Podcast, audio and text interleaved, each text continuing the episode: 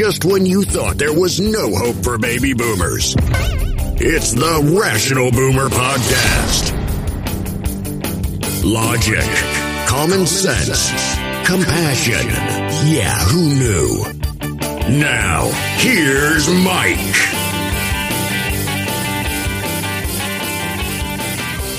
Welcome back to the Rational Boomer Podcast. Hope your day is going well. Now, I'm recording this much later in the day than I normally do. Normally, it's in the early morning hours, but I couldn't do it last night or this morning because, well, I was fucking tired.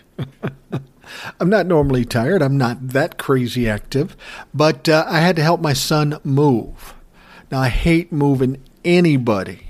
I'd rather get a prostate check or a root canal than helping somebody move. But it's my kid, and my wife says we're doing it. So I really had no choice in the matter. Now it's January 31st. I've been talking to my son. He says, Oh, yeah, I'm getting this ready, getting this ready, doing this. So his mom and I go over to his house on January 31st, has to be out on the 1st. And I look around and he hasn't done a fucking thing. He hasn't moved anything, he hasn't boxed anything up. So we're starting from the get when we get there. And again, he's younger, he lives in an apartment, it's not a huge amount of shit, but my wife and I are old. We can't handle as much as we once did. So we're working away. My wife has to go off to work, so it's kind of left to me. And as I say, it's not insurmountable because it's not a lot of stuff, but it takes time. And then you got to clean shit, and you got to. I'm not built for that shit. I'm built for sitting behind a microphone and just talking. Actually, lifting things and putting in manual labor, man, that's out of my realm.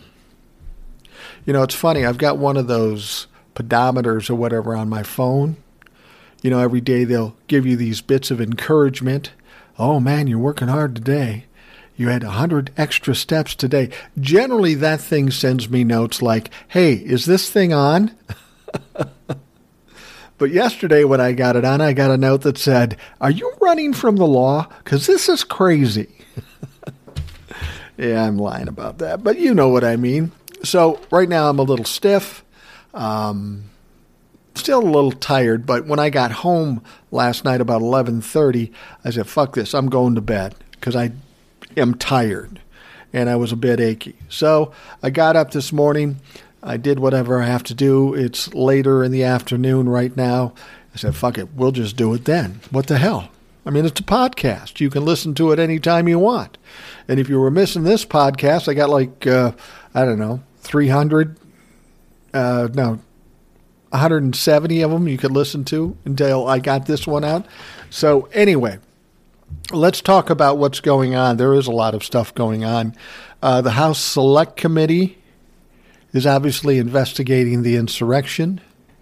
They're finding bits and pieces of information that tie to Donald Trump. We didn't know that at first, but now there's a lot of it connecting Donald Trump, which is even more troublesome and more egregious. And this spells trouble for Donald Trump. So, what does Donald Trump do? He goes to his Texas rally and he confesses to the whole fucking thing. He's talking about trying to get Mike Pence to do this, and he should have been able to decertify the election. The guy is actually confessing to the crime. It's, I mean, when you think about that particular incident, the insurrection, that's frightening in enough. But then you have to realize just how much planning and how much strategy and how many different angles he's been coming at this. It's fucking crazy. I mean, you have the insurrection. At first, people thought, oh, a bunch of crazy people just crashed into the uh, U.S. Capitol, but that's not it we found out that the Oath Keepers, the Proud Boys, and the uh, One Percenters there kind of coordinating things. Then we find out that they're coordinating with Congress members and even the White House. I mean, you remember when one of the Oath Keepers sent a note uh, to Mark Meadows, the chief of staff for Donald Trump, and said, Yeah, it's getting a little crazy out here. We need some direction. Oh, you need some direction from the White House. Well, we find out that well, the White House was fucking involved. And then, of course, we've got Donald Trump calling Georgia and presumably other states and trying to coerce the Secretary of State into overturning the election. He said, All I need is 11,780 votes. And then it got to the point where he said, Just say it's bad and I'll take it from there. It's pretty fucking crazy. We've got the voting machines, and we're going to talk about that in a moment. Apparently, he was going to grab the voting machine, the fake electors in these seven or eight states. He was messing with the census. He was messing with the U.S. mail with Louis DeJoy and trying to slow things down. Now, there was a time I thought this when I was talking about Donald Trump. Everybody would say, When is Donald Trump going to go to jail? And I would say, It's unlikely that Donald Trump will go to jail because he's former president of the United States. I mean, that's just unprecedented. Um, no matter what crimes or corruption that a president has committed, usually they get off. And the reason they do that because it has a lot of political ramifications. If you've got a Democratic president and he's sent to jail, then the whole uh, Democratic parties are going to be going after the next Republican president. And you can see how that would be a mess. I mean, whether it was justified or not to indict, prosecute, and convict a, a president, a former president, um, these people would still be going after it. Because remember, the Republicans are bad, but the Democrats aren't far behind, at least prior to Donald Trump. So the idea of actually charging and prosecuting a president was unlikely. They'd probably get off. Now, his administration and people around him, they could go to jail, as we saw with uh, Richard Nixon and Watergate. Of course, he got pardoned after he resigned by Gerald Ford, but a lot of his administrators ended up in jail. Richard Nixon could have gone to jail, should have gone to jail, but uh, he got the pardon. And there really is no precedence for going after a president legally. It just poses a lot of problems and a lot of partisanship and a lot of retribution, and they just stay away from doing it. But here's the thing that is true over our years as a country and history. But we are at a time right now that is unprecedented. We've seen presidents and politicians commit crimes like stealing money or misusing money or lying to Congress or breaking into the Democratic National uh, headquarters. We've seen those sorts of things and they're relatively minor by the things we see now. Now, those people weren't at risk. Those presidents weren't at risk of going to jail. Bill Clinton wasn't going to go to jail for lying to Congress. He just got impeached and then he got set free by the Senate, not unlike Donald Trump did twice. But we're looking at something right now that we've never seen before, never to this scale, never to this dangerous level that we're seeing now. We're seeing a president trying to overturn election, ultimately overthrow a government, fucking owning up to it, admitting and confessing to it. And there are all kinds of problems and, and, and issues that he was involved in that were attacking this country. It's not just one thing, as I said. You know, it was the January 6th insurrection, it was the fake electors in the seven states. He fucked with the census, he fucked with the U.S. mail. And here's one that I really find most interesting. We're now just hearing about how he had an interest in seizing the voting machines after the election. Now, we first heard about this when Michael Flynn, that crazy fuck. Now, remember, when Michael Flynn was saying this, he'd already been convicted of a felony. Donald Trump had already pardoned him, and now he's on some crazy ass rant. And after the election, he said on TV, Donald Trump won the election. And Donald Trump has the power and should seize all the voting machines across the country. Well, when we heard that, we thought, yeah, fucking right. Yeah, you, you, yeah, you do that. That's crazy. Who would even really consider that? And it goes back to what I said before Donald Trump is directly involved in every one of these fucking things. For as crazy as Mike Flynn sounded here, turns out Donald Trump really went after the situation. He really wanted to do that.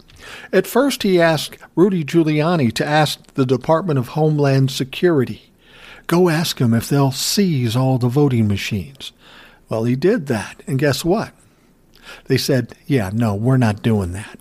But he didn't quit there. No, then he went to the Department of Defense, the Pentagon. He said, look, man, I need you to, to uh, seize all the voting machines. And they looked at him like he was crazy and said, No, we're not doing that. But he still wasn't done. Then he went to the Department of Justice, to William Barr, and he says, Look, I really need you to seize these voting machines. Now, William Barr, as corrupt as he is, he's not stupid. He said, No, we're not going to do that. I mean, the fact of the matter is, William Barr himself said there was no election fraud and that it was one of the best, uh, most accurate elections in history. So William Barr wouldn't do it. Fortunately, nobody would do it because they had better sense. They understood what might happen. But can you imagine? Can you just imagine what might happen if one of those departments said yes? I mean, you've got to remember, each one of these departments is, are, are some of the most powerful in this country. In fact, they're the most powerful departments in the world. If one of them said, Yeah, we'll go grab those machines for you, Donnie, that would have been a fucking mess.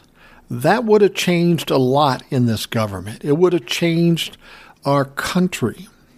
It would have been horrific. It would have been our democracy gone forever just on that one situation. So, as I've said, Donald Trump was standing on the outside, and the way he wants you to make it think is all these people are working independently and they're trying to help me because they love me. I'm their Lord and Savior. But it sounds like now that Donald Trump and the White House and members of Congress were all in the planning of the strategies, trying to do whatever they could do. And at first we thought it was just the insurrection, try to crash in and stop the certification of the election. But later we find out that there are more things. Like I said, the fake electors, the census, the U.S. mail. And now trying to grab up all of the voting machines, seize them, give them to some crazy conspiracy theorist who will say, oh, yeah, Donald Trump actually won. There was all kinds of election fraud. Now, it sounds really stupid and simple, but you have to understand Donald Trump is, in fact, stupid and simple. So it isn't surprising that this is what he came up with and this was his strategy. The real frightening thing is all the different angles he came at this. Trying to convince the people in Georgia, the Secretary of State, to overturn the election, trying to coerce him. The voting machines, uh, the insurrection. I think Donald Trump actually knew he was going to lose, and he made plans prior to that loss to avenge that loss and to hopefully overturn the election. What Donald Trump does is when he has a situation that's not going his way, he introduces chaos and uncertainty. And then he grabs hold of the narrative.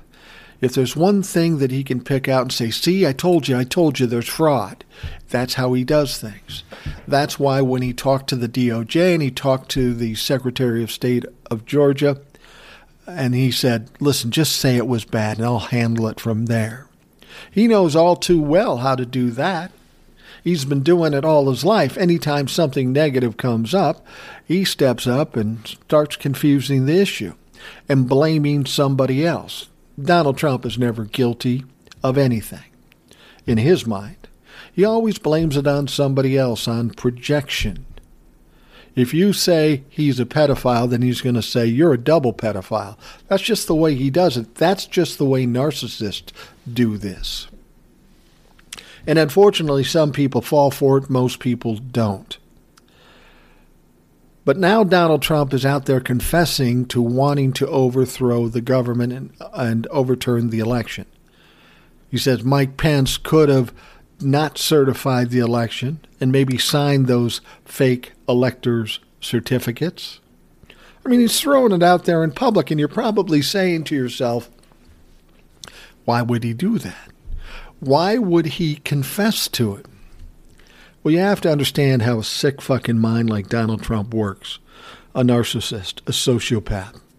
He sees this coming down the pike and he thinks if he mentions it and acts like he meant to do it, it'll somehow take the edge off the problem. Now, in normal situations, dealing with your family or a small business or something, you might be able to pull that off because there are plenty of people that are kind of um, obliged to you or work for you, and they'll just accept it because they have to, not because they believe it. But Donald Trump's in a different arena now. He's got a bunch of people that aren't obliged to him and don't have to listen to the shit and know better. And they're going to call him out. See, he's using strategies he's used all his life but they don't work in this arena because he doesn't have the power and control that he had in those other situations. And that's the thing that's bugging him the most. That's the thing a narcissist has to have. They have to have total control over their family, over their wife, over their kids, over their company, over their employees. He tried to do the same thing while president of the United States, and it worked to a certain extent with his administration and some of those members in Congress. In fact, all of the Republicans. Fact is, he still controls those Republicans in spite of all that's come out. These Republicans still stand by him. Lisa Murkowski is a good example of this. This is unexplainable. Now, Lisa Murkowski is a Republican represent a Republican representative uh, from Maine, I believe, and she's she's kind of weird. She kind of flips flops, and she's not a very strong uh, entity in the House of Representatives, but she is Republican. Now, when the impeachment came along for Donald Trump, she voted to impeach him. And she got all kinds of heat from Donald Trump. He's going to primary her and all this shit. He got mad because anytime anyone speaks out against him, he goes immediately into attack mode and he will do everything he can, call every name, and try to damage that person. He won't. He won't uh, act on whatever's said. He won't bring up any facts to fight that. He just goes after them personally. That's what he does. That's what narcissists do. Again, it goes back to the whole bullying thing. They don't have any substance. They aren't very bright. So all they know is to attack and be a bully and hope against hope that that person will fold up and just say, okay, anything you want. And Lisa Murkowski pretty much does that. Because you see, somebody was talking to her in the news and they asked Lisa Murkowski, uh, you voted to impeach him. You're now talking negatively about Donald Trump going up and wanting to pardon all the January 6 rioters should he become president. You're talking about that. You don't believe in that. You don't think that was a good idea. But then the interviewer said, uh, Well, Ms. Murkowski, in 2024, if Donald Trump is running, would you vote for him? Would you support him? You know what she did? Fucking nothing. She said nothing. She's too frightened to say anything. Here's this dumpy fucking shit pants Mar-a-Lago living piece of shit. And this representative, or uh, this senator, is afraid of him. Fucking afraid of him. And so are all the Republicans. You know, you got a lot of people like uh, Lauren Boebert, uh, like Mitch McConnell, all these people that side with Donald Trump and then they decide, well, maybe we're not for those things, but they won't speak out about it. Isn't that the old story about Germany? It wasn't so much the Nazis who crashed through the uh, cities and towns and uh, took control and did the horrible things to the Jewish people. It was those people who said nothing they thought, well, it doesn't affect me, so I'm just going to be quiet, try to stay safe. But the problem is, those people are just as culpable as the ones committing the crimes. And that's what we're seeing in the Republican Party. You got people that think everything that Donald Trump says is fucking crazy, would never vote for him, but they won't say anything. They're afraid to say anything. What a party of cowards. You've got a former president sitting in Florida, yapping away, being proved to be a criminal and being corrupt, but they still can't speak against him. That is fucking frustrating. And that doesn't say much for for our governmental system, especially in the Republican Party. I want to talk about something else real quickly. Uh, the National Archives, you remember them? They're the ones that uh, uh, released 700 documents from the White House in and around January 6th to the House Select Committee. Now, of course, you remember Donald Trump wanted to do everything he could to hide all these documents. He didn't want them to become public for very good reason. It would implicate him in January 6th and some of the other things that he was involved in. So he took it to federal court. He lost. He took it to an appellate court. He lost. Then he took it all the way to the Supreme Court, where he's got three buddies that he appointed, and he lost again. God darn it. Donald Trump thought that was a shoe in. I mean, he made those people. They should have voted in favor of him. But the case was so ridiculous, they decided they weren't even going to listen to it, and they just tossed it aside. So all those documents from the National Archives got sent to the House Select Committee. Now, as we go along here and they're going through these documents, we're getting little bits here and there of evidence, pretty damning of evidence that Donald Trump was in, was involved in a big way. He definitely had some dirty dirty hands in this situation. But there was another situation in the situation that is even more troubling. You see, the National Archives now tells us that a number of those documents that were sent over the House Select Committee came to them ripped up, torn up. Stuff like uh, pages of uh, the president's diaries, handwritten notes between President Mark Meadows, Mark Meadows, and other people, um, schedules. Now, what you need to understand is if you're a president and you're in the White House, every document that crosses your table there, your desk, has to be retained and archived in the National Archives. Everything. That is why there is something called the Presidential Records Act. Everything must be preserved, and if it's not, it's illegal. And it can be a significant penalty if you don't abide by that. Now, Donald Trump's got plenty of crimes to uh, answer to, and this one is relatively small compared to all the other ones, but it's a crime nonetheless. But the real issue here is is he just being a dipshit and tearing stuff up? Or does he understand that it's got to go to the National Archives? So he's now ripping up documents to hide evidence, to obstruct justice. That all comes with intent, uh, presuming he knew what was going on and how this might look bad should somebody see it. Well, based on what we know about Donald Trump, clearly that's the case. He hides everything. He didn't want these even released. So the idea that he tore them up just because he was a dipshit is ridiculous. He tore them up because he knew they might be damning. They might damage him and his office. So he tore them up. But in the process of breaking that Presidential Records Act, which he did, that's categorically true. Now the question is is he trying to hide evidence? Is he trying to obstruct justice? Now, this is something that the DOJ almost has to look into. This is a serious crime. They've got plenty of other things to consider with Donald Trump, but this one, even though it's smaller than some of the other things they look into with Donald Trump, this has to be looked into. It has to be looked into. You can't have that happening. But clearly, Donald Trump breaks laws and rules every day. He only abides by those rules and laws that help him. Everything else thrown out the fucking window or torn up. What I don't understand is if you're in the White House, you're in the Oval Office, you don't have a fucking shredder?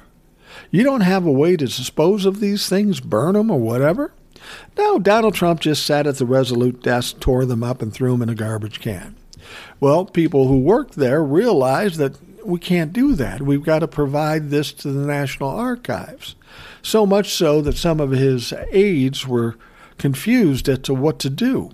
They know their job and they know they have to archive every note that is written in the Oval Office or around the Oval Office.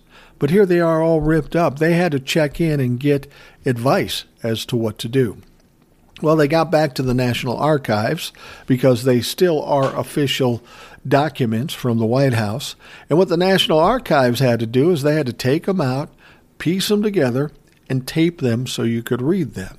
Again, you, you, you don't have a fucking shredder in the White House? Jesus Christ. If you're going to try to damage the notes and the documents, if you're trying to hide evidence, you think you'd make a bigger effort than just tearing them up like like uh, an old school test or whatever. But that's what they did. And of course, Donald Trump is a dumb fuck, so it's not surprising that that was his way of trying to hide the evidence. Well, it didn't work. Those things were taped together, sent back to the uh, House Select Committee, and now he's going to have to answer for them as well. All right, let's take a break. We'll be back. So, we all remember Stewart Rhodes. His actual name, of course, is Elmer Stewart Rhodes. Apparently, he doesn't like that first name, so that's why I'm always going to use it. He is the leader of the Oath Keepers, who was uh, at the insurrection. He was leading the Oath Keepers into the U.S. Capitol. He was recently charged with seditious conspiracy, which is a big charge. Sedition, they don't fuck with that. And he is scheduled now to testify in front of the House Select Committee by Zoom from jail. Because that's where he is now. He's in fucking jail, and they're not going to let him out. He did try to get bail so he can get out and be free until the trial came along. Unfortunately, his ex wife came along and said, No, this guy's dangerous. You don't want to let him out. Besides, he built some elaborate tunnel system in the backyard to escape the federal authorities. So when the judge heard that, said, Fuck it, you're staying in jail, and that's where he sits. Now, he's supposed to testify in front of the House Select Committee. Nobody's really expecting much. I mean, the guy's going to go on trial for seditious conspiracy. He's not going to sit there and talk about the things he's being charged with. I mean, unless he's given some kind of deal, and I suspect they're not giving him a deal. So, what's going to happen is he's going to sit down and uh, um, probably plead the fifth all the way through it. Now, theoretically, you can't plead the fifth for any everything. You can only plead the fifth for those things that could actually get you in trouble. You can't just say, I plead the fifth if they ask you, How's the weather? Because that would be obstruction. There is nothing there that would potentially damage you legally, so you do have to answer that. So I'm assuming these these questioners, these interviewers, will ask them questions around the outer portions of these crimes just to get a better sense of what was going on in that situation. I mean, they might ask, Did you have direct contact with Donald Trump? Well, there's nothing really there that they can be charged with if he says yes or no. So they may go that route. But there's one thing that Elmer Stewart Rhodes is on the record for saying.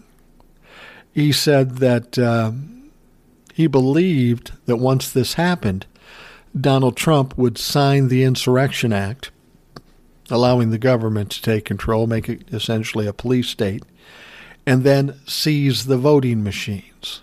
Well, that's interesting. I mean, he would have had to have that in his mind prior to the insurrection.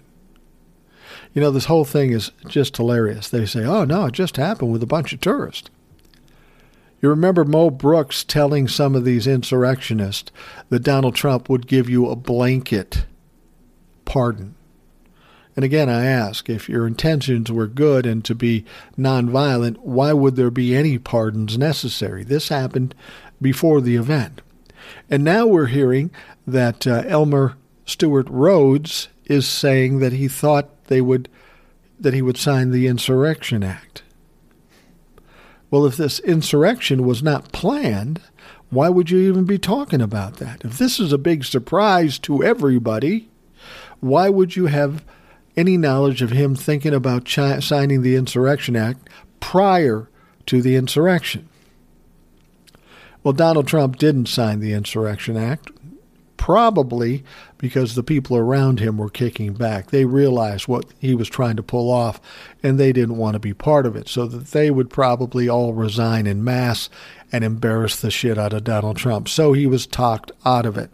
I'm thinking Donald Trump isn't the hardest guy to sell on something. You know, we got Vladimir Putin says he's a nice guy, he's a talented, smart guy. Then he does whatever Vladimir Putin wants him to do. And that's that's a typical trait of people with narcissism. They think they're the greatest people in the world, and when other people have the decency and knowledge and intelligence to recognize that they are the greatest people in the world, then they bend over backwards. It's funny. I learned this lesson. I've told you this before. My father was narcissistic, sociopathic, and a pathological liar. Not surprisingly, he was an incredibly successful salesman. I mean, in the 1980s, this guy was making a quarter of a million dollars. Just one guy in a small company hustling his ass off. He made a lot of money. There's no question about that. Because guys like him at a distance look very appealing. It's when they get close, people say, oh, this guy's fucked up. But he made a lot of money. But in the end, he didn't have any money. And that's where Donald Trump is headed because people find out who you are. You're not as talented. You don't have the same kind of power that you once have. Nobody holds on to the power that long. But the thing about my dad was, as good a salesman as he was, I could talk him into fucking anything. It wasn't hard because he really wasn't critically thinking about the things I was asking about.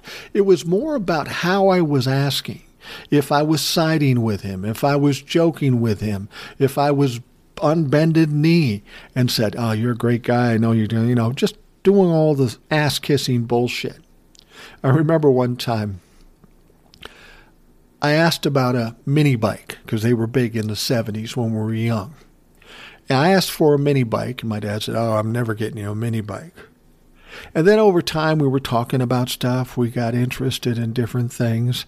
And within six months of after asking him for a mini bike, I had a full size racing bike and I was set to do some racing. He even bought the fucking leathers, custom made leathers for me to race this motorcycle. You see, even at a young age in my teens, I knew how to crack this guy. And it was so simple. And that's the same thing with Donald Trump. All you have to do is bow and scrape to him, tell him he's a great guy, then he will give you fucking anything. I know a lot of people like this. In my business, when I was doing sales, I ran into people like this, and because I had that experience with my father, I had a lot of success with these people because I knew what they wanted to hear, and I knew what they were willing to give up if I gave them what they wanted. It's the same thing with Donald Trump. Donald Trump got that from Putin. He bent over backwards for Vladimir Putin and all these people around him doing the same things. I also want to bring up uh, Black History Month. It is February. I'm recording this on February 1st. Black History Month is this month. And it's a weird time in this country.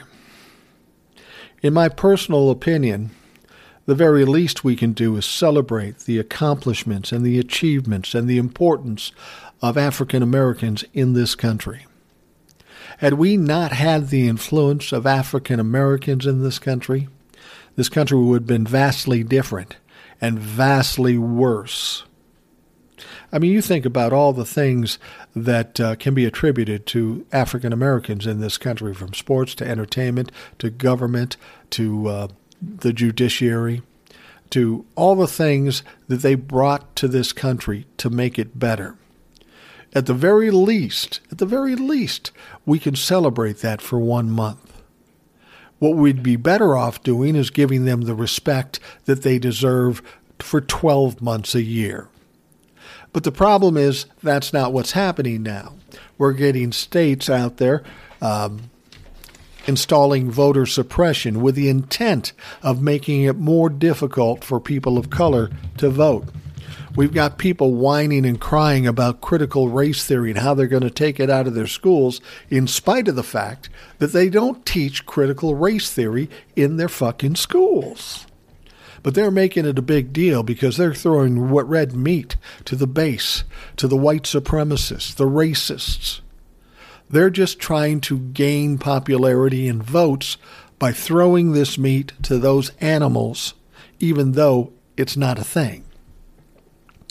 Glenn Youngkin said, I'm going to sign an executive order not allowing critical race theory to be taught in our schools.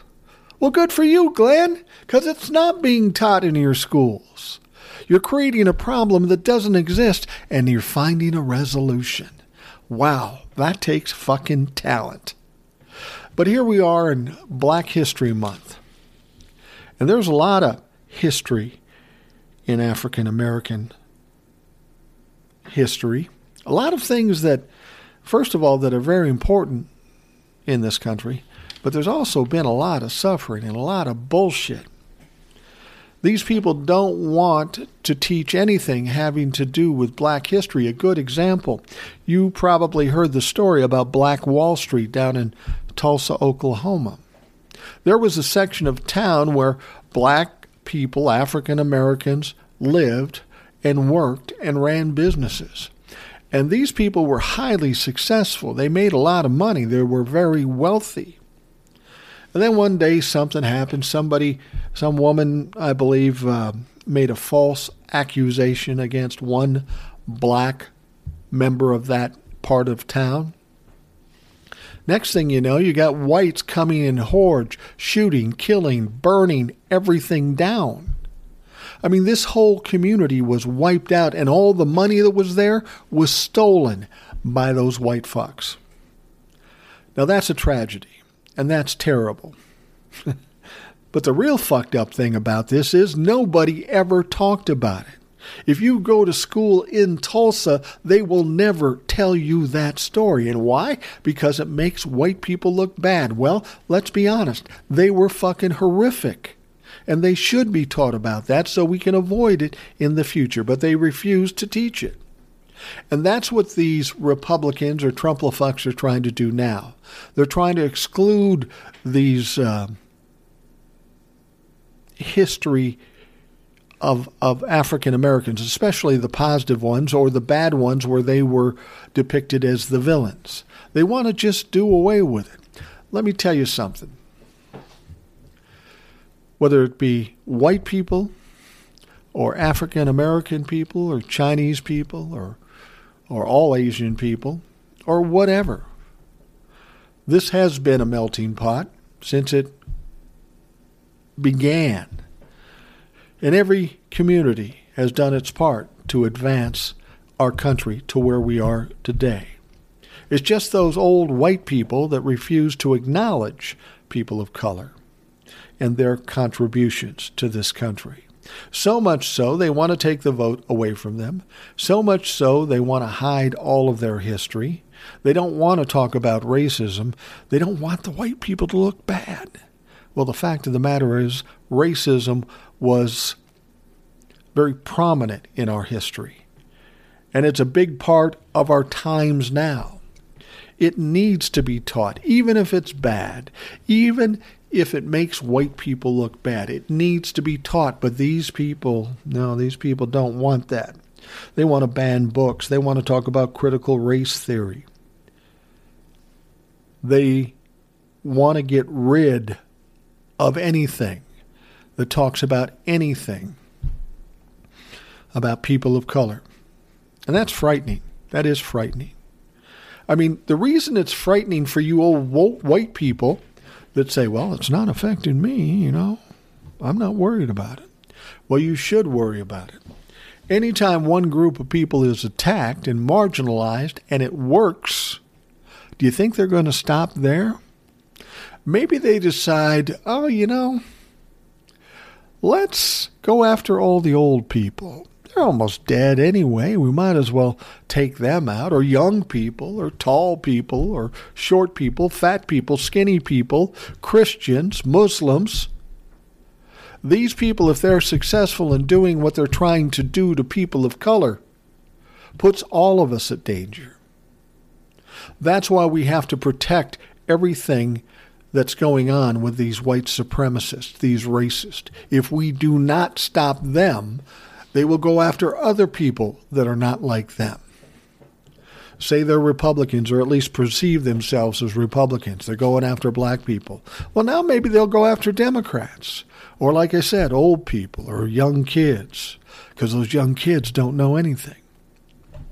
My point is this we've got a problem with racism and white supremacy in this country, and it's happening right under our noses and something needs to be done for it.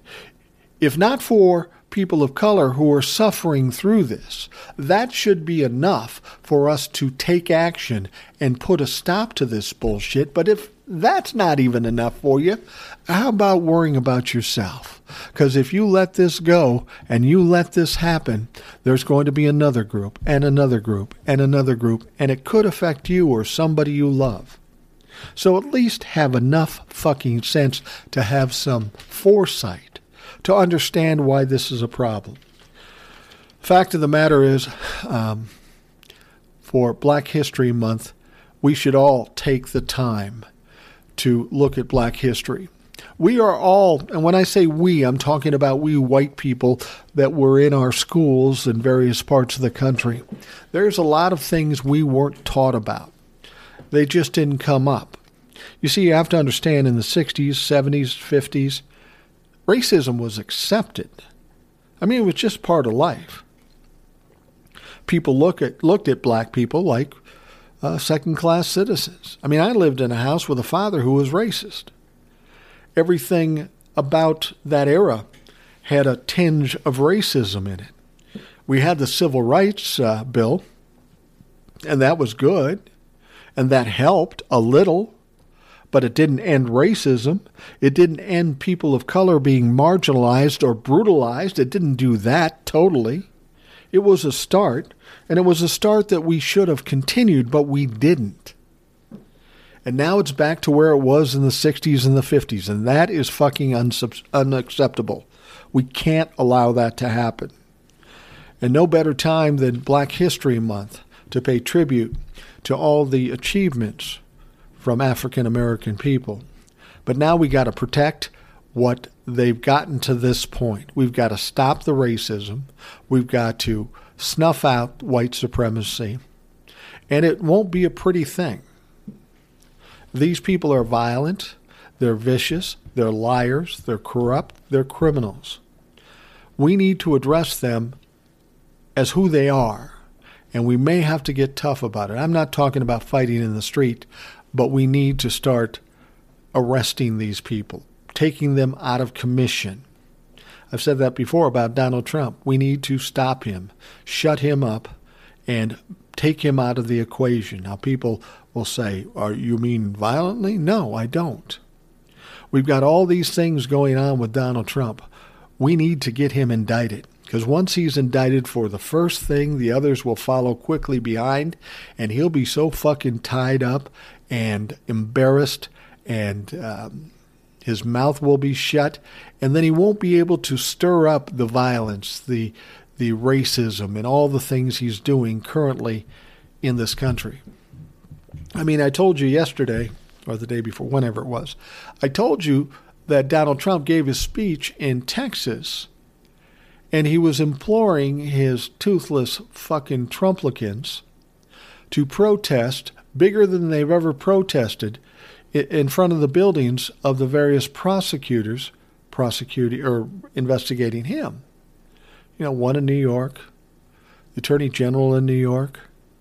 We've got Georgia and we've got Washington D.C. And the funny thing is, he wants you to protest in front of these people bigger than ever before. Bigger than the insurrection? Can it get bigger than the insurrection? Well, yeah, it can. He called all these prosecutors racists. What's ironic is that each one of these prosecutors is black. So now you're telling me, with your white supremacy, that these black prosecutors are racist against you because you clearly committed the crimes. But see, that's what he does. It's all about projection. Whatever anybody says about him, he says, yeah, but you're twice as worse. We need to address this issue. This is a tipping point in this country. This is the basis for violence. We've already seen it with George Floyd and the riots and such. And it's going to get worse.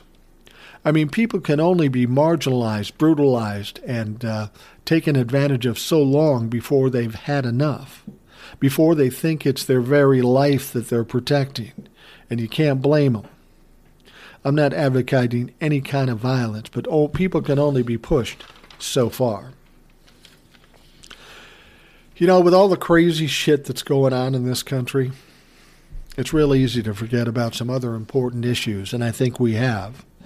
And I want to bring it up again because we can't afford to forget about this. We've all got all these disconcerting news stories, all this crazy shit that happens.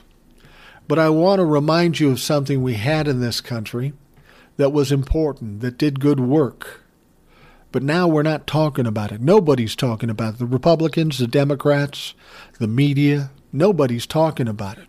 And we should because it's important. Do you remember when Joe Biden brought about this tax, uh, child tax credit? Yeah, it was a good thing, and, and this child tax tax credit put money into the hands of parents to handle and take care of their kids. And what this tax credit did is it pulled 50% of the kids in poverty, pulled them out of poverty, put clothes on their back, a roof over their head, and food in their mouth. Took 50% of the kids in poverty out of poverty. That's a great thing. That's exactly the kind of thing this country, the richest country in the world, should fucking do. So, who would be against something like that? Well, as good as that tax credit is, I got some news for you you may not have heard, or maybe you forgot about. Maybe you didn't, but a lot of people have because you don't hear anybody talking about it. Well, that tax credit is done. It's over. Nobody's getting any more checks. And presumably, these kids, this 50% of the kids in poverty who were taken out, are now being pushed back into fucking poverty. Now, how appalling is that? We give these kids a taste of a better life, and then we take it back from them. That's fucking cruel. I don't care what you say in anybody's book, that is fucking cruel. Now, why did this happen? Well, the only way the tax credit, the, the child tax credit, would continue is if we pass the Build Back Better bill. And we all know what happened with that. They tried, they tried, they tried, but it was blocked. And who was it blocked by? Two Democratic senators, Kyrsten Sinema and Joe Manchin. They didn't like the Build Back Better bill. Apparently, they don't like kids, especially poor kids, because they took the food and the money out of their families, took it away from them after having a little taste of it. That's fucking cruel. Now, I don't care if you didn't like other parts of the Build Back Better bill, then you should have done something to maintain that child tax credit. Because at the very least, what this country should do is take care of its children. But instead, they decided to shut it down. Now, they're going to talk about the Build Back Better bill again, but we know we can't trust Manchin or Sinema to do the right thing. They're getting all kinds of heat. Kyrsten Sinema is probably going to be a one term senator because nobody in fucking Arizona likes her. Now, I don't know if that'll be strong enough to change their mind and get on board with this uh, Build Back Better deal. But they need Manchin and Sinema to vote for it if it ever gets enacted. And of course, if we get by 2022 and the Republicans take charge, then it's done forever. It'll never happen. Now, of course, I've said to you before, and I stand by it 2022 isn't going to be a win for the Republicans. It's going to be a horrible loss. Too much shit going on, too many bad things for the Republicans. They can't win. Uh, it's not going to happen. Democrats will maintain the power in the House and the Senate, and then after that, then the Democrats can pretty much do what they want. But now, we gave these kids the child tax credit. Now we take it away from them. These kids that were out of poverty are now broke again and have to struggle for food, clothing, and housing. That is fucking appalling for this country. We can fight over stupid shit like the uh, integrity of the filibuster, like Manchin and Sinema did. Well, that filibuster has done no good for this country. It's only held people of color back, and yet that's more important to you than feeding children. Well, that's pretty fucked up. And my point is, is with all this other stuff going on, it's always been that way with, with, with Donald Trump. He does something bad and everybody's in an uproar. Then he does something worse, and then they forget about that and they worry what what's the bigger story now. Now, in spite of the fact this child tax credit maybe isn't as sexy as fake electors or the insurrection, it's still just as important. We need to bring this to the surface again. We need the media talking about it. We need the Democrats talking about it. See, that's that's the fucking thing that upsets me more than anything. We know the Republicans aren't for it. They aren't for anything, and they certainly don't like poor kids. But the Democrats, they're the ones that put together this child tax credit, and now it's done. Do you see them weeping? Do you see them upset? Do you see them yelling and screaming about it? No, they're not fucking doing anything about it. Maybe it's because they feel like they can't do anything. But listen, if you're elected to office, Senate or the House, you need to be on top of everything. That's part of the fucking job. And if you do something good for the kids of America, great. But you can't fall off the shelf on this thing. You've got to continue. And if the Build Back Better deal doesn't work, then maybe you need an executive order from Joe Biden. But you got to do something. This isn't about policy necessarily. This is about the health and welfare of the children in our country. And what, frankly, is more important than that? There is fucking nothing. At the very least, you need to do something. So I'm as mad at the Democrats as anybody because they should be doing something. The media doesn't care about it. It's not the hot new topic, but it's important. And we need to address it. We need to talk about it. And we need to bring it to light again. All right, I'm going to wrap it up for the Rational Boomer podcast. I want to really thank you for spending the time you do listening to me. For, for I have no reason why you would, but you do, and I appreciate it immensely. We keep getting bigger numbers with the podcast. I'm glad to hear that. As I've told you before, the podcast is my end game. TikTok was the start of it, but I've always wanted to do the podcast. This is where I feel the most comfortable, and I appreciate you coming to listen as often as you do. I mean, I'm doing these like almost every day, and people keep coming.